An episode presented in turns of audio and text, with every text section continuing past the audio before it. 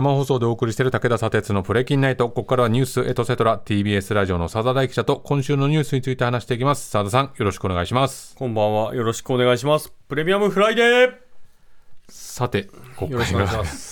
国会が始まりましたね。はいシーズンインしましたけれども。まだ砂鉄さんだと思ってる人いますよ、あれ。そうなんだ、CM ね。あれ、澤田ですから。ね。砂鉄かもしれないですよ。いやどうでしょうね3回に1回ぐらい砂鉄かもしれないですよ。はい。はい国会が始まりましたんで、まあ、所信表明演説が今週の頭でしたっけ？はい、月曜日に、んあの選挙が挟むのでだダメですよみたいな感じで言われて、お話ししましたね。そしたら、ね、減税の話、先週にしちゃうっていうね。うんそうだ、もう、すべてガチャガチャ。こすいですよね。ガチャガチャしてますよね。うんはい。うんというわけで、まあ、今週何言ったかっていうことなんですけど、まあ、所信表明演説がありましたということで、えー何を冒頭に言ったか。私のな中頭の中に今あるもの。それは何でしょう？なんでしょう？はい。変化の流れを絶対に逃さない。掴み取る。の一点です。なんかこう、塾の宣伝みたいだね。なんかね。掴み取る。うん。絶対合格。はい。で最初に掴まなければいけない変化の流れは経済ですと。うん。えー30年続いてきたコストカット経済からの変化が起こりつつありますと。えーこの変化の流れをつかみ取るために持続的で構造的な賃上げを実現するとともに官民連携による投資を積極化させていく。経済、経済、経済。私は何よりも経済に重点を置いていきますと。うん。冒頭述べましたこね。の時のなんか顔が本当にドヤっていう感じだよドヤね。ドダっていう感じでしたけども。やあやっぱりね、あの演説回数が重ねて、あの、勘のつかみどころはようやく分かってきたかなっていうか、あやっぱ安倍さんとか煽るのうまかったんですけど、うんまあ、そういう感じがようやくこうどこで拍手したらいいかっていうのをちゃんと、ドヤっていうところをちゃんと作るようになってきましたね。はいーそれがでも外から見えてるっていう感じがどうなるかっていうのもあるけどね。まあ見えちゃってますけどね。うんはい。で、まあそれがこ今回面白おかしくみんないじっていくっていう方向にはい行くわけですけど、それはおいおい、えーお話しますが、まあ柱として言ったのは供給力の強化と国民への還元。これは先週も言いました。このふ二つをまあ両輪として、えー経済対策をまとめていくというふうに宣言しました。で、国民への還元というのはまあこの間ずっと報じられてるわけですけども、まあ一時的な緩和措置として低所得者世帯への給付拡大とか、はい。あとはガソリンの期限緩和措置、値段が上がりまくってるので、まあ、上限を決めましょうとうんいうのの、今、措置をやってるわけですけれども、まあ、それの期間を来年3月まで延長しましょうとうん。いうこととかっていうところなんですけど、まあ、一番話題になってた減税、うん。どうだっていうところには、具体的に触れず、触れてないですよね。触れてない。この言葉自体も出てないんですもんね。はいで、一方で、まあ、先週も言ったんですけど、あの、ライドシェアですね。うんあの二種免許なくても運転できるはいいう形をどうするかみたいな、まあ、これはどういう形にするかというのは検討してますし、うんまあ、党内の議連からも反対の声も上がったりもしてるんですけど、まあ、それをまあ検討しましょうということについては言及をしたと。はい。で、万博についてですね、うん。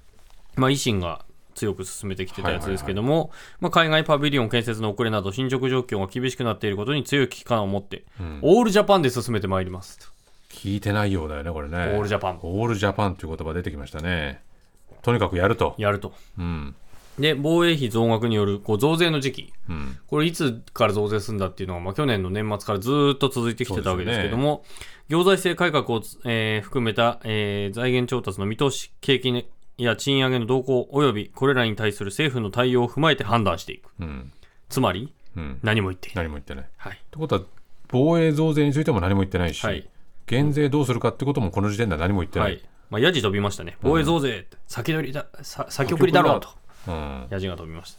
どう受け止めていいか分かんないね、これだとね。内容がないんで。まあ、この、えー所信表明演説、余談なんですけども、うんまあ、冒頭、物価高をはじめ、国民が直面する課題に先送りせず、必ず答えを出すとの、不当不屈のうん。覚悟を持って取り組んでいきますと。ほうほうほう横綱貴乃花が大関昇進した時の工場を引用。そう言われてみると、なんか聞き覚えがある気がしてくるな。ね、日常はあんまり使わないけど、頭には残っている単語。うん。で、岸田総理、この9月にも、あのー三代目若乃花が大関昇進の時に述べた、えー一位先進うん。を引用し引用して先送りできない問題について新体制のもと一位先進に取り組んでいくと、うん。まあ内閣改造の時に言ってたわけです、ねはいはいはいまあ、相撲好きってことはよく分かるなるほど。増税の時期とかうん。減税の中身については分からないけれども、相撲好きなんだなといっていううことですね。あと3回連呼っていううのがね、ん。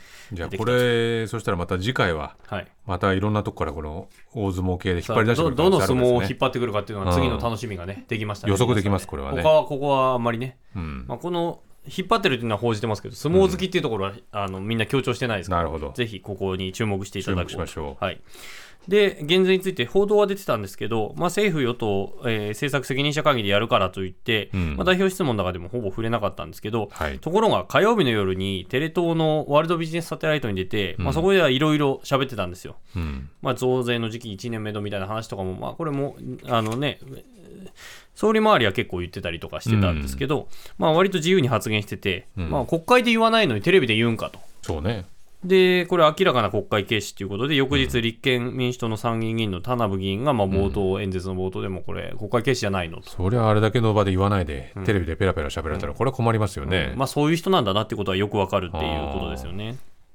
はい、で、翌日から始まった、まあ、火曜日から始まったんですけど、各党の代表質問です。で、本論とは別に、まあ、フレーズになったのがさっきの経済、経済、経済うんと同じ3連呼。三連行みんな言います。うんえー立憲の泉さんは、えー経済、経済、経済というだけでなく、国民が望むのは今年中のインフレ手当の給付、給付、給付ではないかと。うんこれ給付きましたね。他にも、ガソリン減税、ガソリン減税、ガソリン減税。これ、ちょっとね、言いづらいでですすよね賃上げ、賃上げ、賃上げ。これは言いやすいですね。うんと繰り返して、まあ、経済対策の遅れを批判と。うんで、玉木代表は賃金、賃金、賃金と。うんで、水曜日に、えー質疑に立った、えー維新の馬場代表は、まあ、政府が近くまとめる経済対策に対して必要なのは改革、改革、改革、改革だと。うん。えー惰性化した自民党流の無駄遣いを一掃する異次元の歳出改革だというふうに言って、まあ、財政支出を適正化するっていうことを言ったんですけども、馬場さん4回。あ本当だ。改革改革はい。改革、なんでこれ4回かっていうふうに会見で問われて、4勝すれば日本シリーズ優勝しますからねという謎のコメントをしました。謎めいてるねこれはね。まあ、阪神ってことなんでしょうね、きっとね。ああそういうことなのか、これ説明されないと分かんないですよね。うん。だから君たちは3回よりも 4, 4勝して勝つと、はい。いうことなのか。うん、うん。ん。ね。まあ、この全体的にこの3回連呼するのもみんながみんなやるってのはどうなのかなと思いますけどね。今日予算委員会で立憲の長妻さん5回言ってましたけど、5回言ってましたか？うんもう何回言うかみたいになってくるかもしれないですね。えーなんだかね。はい。まあ、それだけまあ中身がないってことなんですよね。ね結局、こっちのフレーズだけがうん。浮き足立っちゃうってことは、そういうことなんですよね。はい。で、前にも言ったんですけど、この代表質問って一方通行でうん、さら問いができないということなんで、議論としては深まらないはいですね。だから何を答えたかというより、何を聞いた、うん。何を言ったかっていう方がはい。大事。ある種こう野党側がこういうこと考えてますよっていうののプレゼンにもなるってことですね、だから立憲野党第一党の立憲のあの泉代表はもう経済対策からインボイスからイスラエル・パレスチナ問題から旧統一教会問題から細田前議長の問題など多岐にわたって、まあこれおかしいんじゃないですかっていうことをまあ言っていくわけですね。で維新の馬場代表はまあ消費税減税とか歳出改革とか規制改革、うん。えー憲法改正とか、まあ、これも維新がいつも言うようなことを言うと。はい。で国民の玉木代表はガソリン価格、うん。市委員長はまあ最低賃金の引き上げとか、ん。まあ、そういうことを言っていくと。いうことですね。で、じゃあ与党は何を言うかというと、まあ、基本的に与党は政府がやりたいことに対してトスを上げる。はい。こうな、思いを語ってくださいとか、うんこういうことはどうですかっていうのをトスを上げて、こういうことやりますっていうのをやるわけですね。それはいつもの流れですもんね流れですね。で、公明党は自分たちの政策がこうやって実現されましたっていうことをアピールするはいはいはい場にするので、必ず国交大臣を答弁者として出してくるっていうところが結構ありますと。で、ところが今回はですね、言いたいことをしれっと入れてくるっていう代表質問が与党質問にも目立った。与党側に、はい。うんえー衆議院の、えー自民党側で立った稲田朋美はい元政調会長、うんえー夫婦別選択的夫婦別姓の私の案である、ん。えー婚前子続唱制度うんっていうのを民法を改正して作るべきだと、うん。これずっと持論なんですよね、はいはいはい。あの稲田案という、えで、ま、について、まあ、しれっと入れてきて、えうん。またあと政治分野の、まあ、ジェンダーギャップ解消、これはもう稲田さんもずっと言ってることなので、まあ、それも質問の中につなぎとか、まあ、これは質問でしたけど、まあ、これに盛り込んできたりとか、うん。いうこともありました。で特に話題となったのが、参院の自民党の世耕参院幹事長いやそうですね。はい。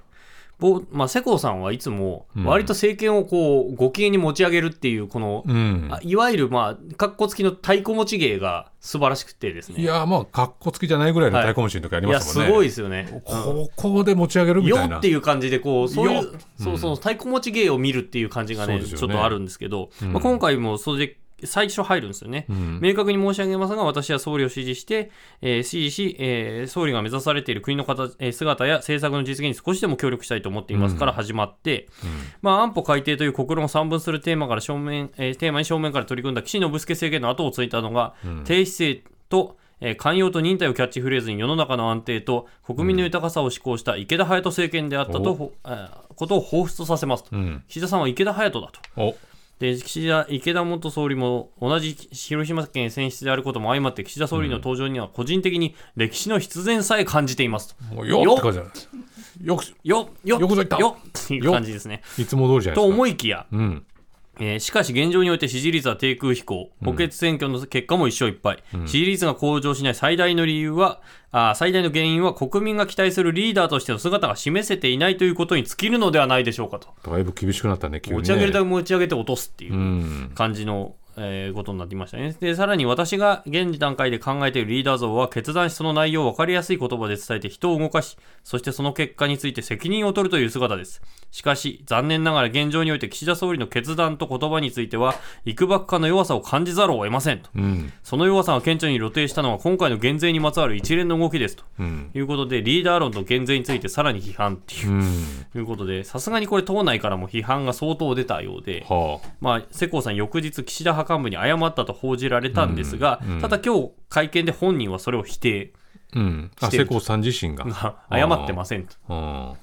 何なんでしょう、この動きは。どういう意味合いがあるんでしょうね。まあ、うん党内で不満が出ているっていうことなのか、ええまあ、こういうことも言った方がいいと思ったのかう、ん。なわからないんですが、まあ、岸田さんは、まあ、その、ある程度、こう、安倍派の OK がないとなかなか動きにくいわけじゃないですか。まあ、最大派閥ですからね。そうですよねんそうするとのこの参議院をまとめてるのが世耕さんなのでっていうことはありますけれどもね。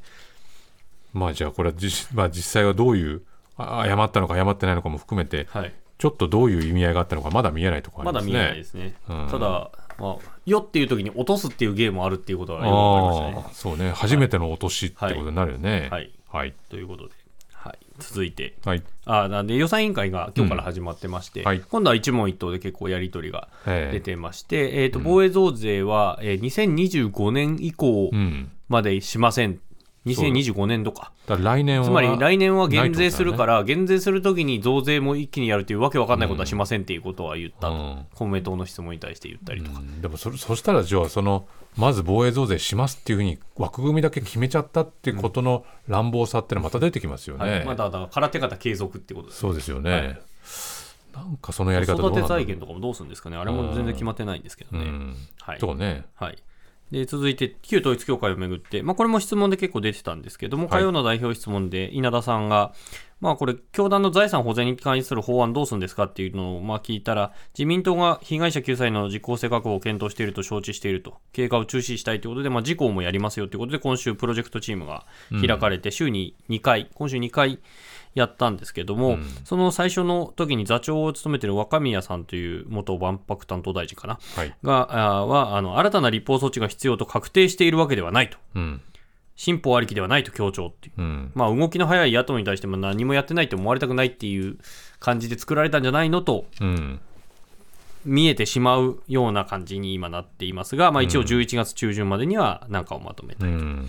で、これに関連して水曜日、あの、旧統一教会の被害者救済のためのこの法案をめぐって、教団側が憲法違反だなどと訴える文書を自民党の国会議員に送っていたことが TBS の取材で明らかに自民党の国会議員に送ってたと。送ってた。あまあ、それはだから野党案とかはもう憲法違反ですと。いうふうに指摘して、えー法案を国会に提出することは現に控えていただきますよう申し入れますとうん。書いてあったと。うん。で、今日の、えー予算委員会で岸田総理の事務所にも送られてたと。ファックスが送られてたと。はいはいはい。だからこれは関係性じゃなくても一方的に送られてくるからわからないじゃないかと。うんで。野党側は誰に送られてきたかっていうのをちゃんと明らかにしてくださいねと。うんまあ、それが実は教団との関係のつな継続性を表してんじゃないのとう。いうんことを言ったんだけど、一方的に送られてくるわけだからわからないでしょっていうのがうん岸田総理の言い分で、うん。それは出しませんと。うん。ただうちには送られてきましたと。ああ。まあでもそれは各議員に一方的に来たらそれは捨てるかもしれないし、取っておくかもしれないし、そう。関係性はまあ見えないってことですね、そこではねただ。関係が深いとされる人だったとしたら分かってんだろうなっていうふうにも読めなくはないといううん。ことですよね。なるほどね。まあ、教団側は立あの立法措置は取らなくても元信者への退場は十分できるという趣旨で送ったというふうに TBS に対してはコメントしています、うん。ということです。どうなんでしょうね、このあたりと、まあでも、ままだそういうこう、こういうことは控えていただきますよ、申し入れますっていうふうにこう送るという、まあ、そういうアクションは起こしてきてるというまあそうですね。ことではあるわけでまあ、すね。去年、先週の会見通りのことをまあ言ってるってことですよね。ああ、あの澤田さんが入ったね、あの会見ね。うん、なるほど。えー、澤田さん、ありがとうございました。はこの後放送終了後には、プレキンナイトの公式 YouTube でアフタートークの配信もあります。そこでも澤田さんとニュースについて話しますので、ラジオでお聞きの方もぜひ終了後、YouTube ご覧になってください。以上、ニュースエトセトラでした。